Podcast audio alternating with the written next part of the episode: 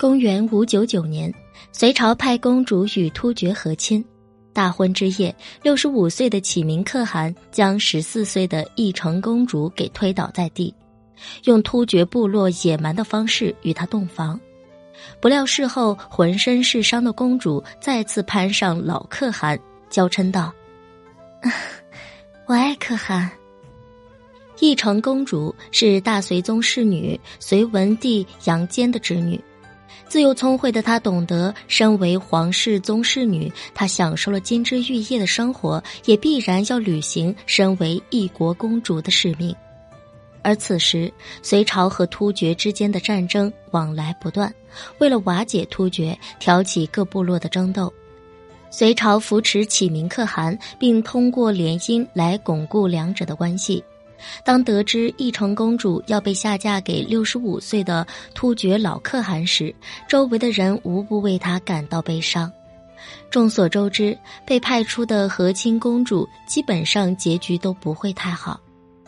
上一个被派去突厥和亲的千金公主，不到两年就暴毙而亡。在那种各部落互相厮杀的荒蛮之地，女人的命就如草芥。出嫁这日。义成公主身着喜服，郑重的拜别了自己的故土。她知道，身为大隋朝的公主，她没有资格儿女情长，她的婚姻就是为大隋尽忠的方式。而经历了几十天的长途跋涉，她终于到了这个荒凉的突厥小部落，以隋朝公主的身份来履行与首领部落老可汗的婚约。草原的夜是那么的冷。十四岁的他身着喜服，孤单的坐在草原大帐的矮榻上。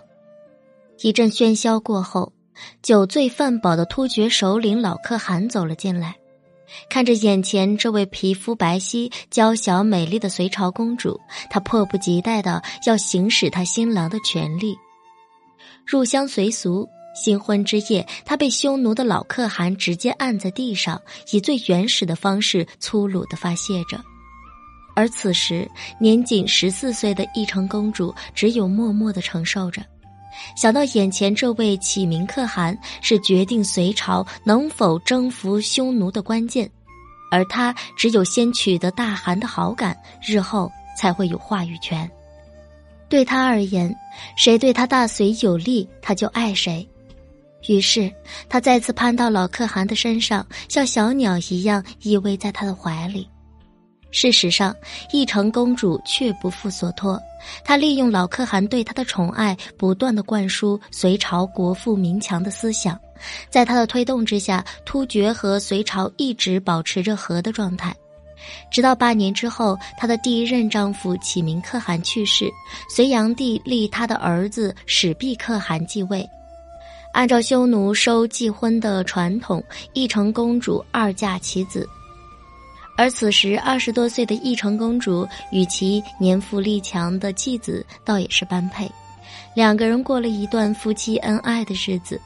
但史毕可汗是一个有能力的首领，在他的带领之下，突厥日益强盛，逐渐对隋朝产生了威胁。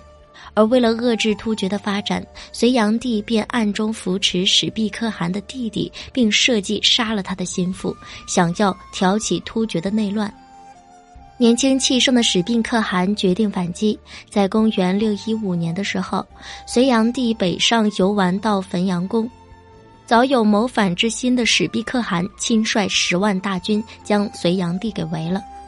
收到隋炀帝求助信的义成公主听闻皇兄有难，立马修书给史毕可汗，谎称北边的边境告急。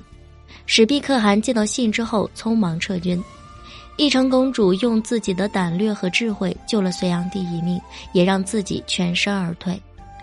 然而人算不如天算，公元六一八年，宇文化及在江都发动了兵变，隋炀帝被叛军一杀。第二年，她的第二任丈夫史毕可汗也病逝了，其弟楚罗可汗继位，义成公主三嫁。